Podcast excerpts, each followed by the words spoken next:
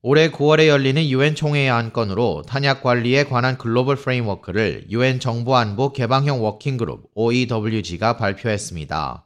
이 안건은 이번 유엔 총회의 결정으로 미국의 국내 정책에 영향을 미칠 수 있으며 이번 가을에 승인할 준비가 되어 있다고 일부 미국의 헌법 제2조 지지자들은 경고했습니다.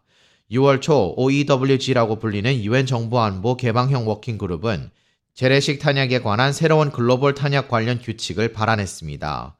전국 소총협회 National Rifle Association과 그리고 탄약 제조업체 연구소 Ammunition Manufacturers Institute는 OEWG의 각 회의에 참석하여 국제 계획의 특정 측면을 완화하는 데 나섰지만 작년 유엔 총회에서 남아도는 탄약 재고 축적 문제를 해결하기 위해 OEWG를 설립하는 결의안을 통과시켰고 OEWG는 이번 달 최종 보고서를 발표했습니다.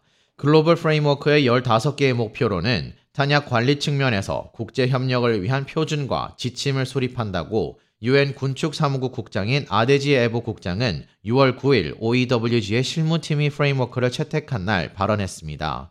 OEWG가 발표한 이 framework의 목표는 분쟁 지역으로의 소형 무기 운송을 억제하고 탄약고에서 계획되지 않은 폭발을 방지하며 탄약 관리에서 여성의 역할 증가를 인식하는 것을 목표로 한다고 에보 국장은 언급했습니다. 하지만 미 헌법 제2조 옹호단체들은 실무그룹이 발표한 보고서에서 일부 용어를 완화하고 초안에서 탄약의 개별 최종 사용자에 대한 언급을 삭제하는 등 현재의 프레임워크는 개별 탄약 소유자가 아닌 정부에만 적용됩니다.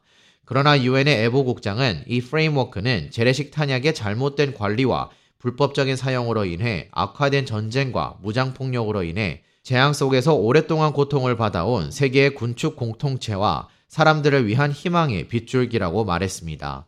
K-Radio 김재영입니다.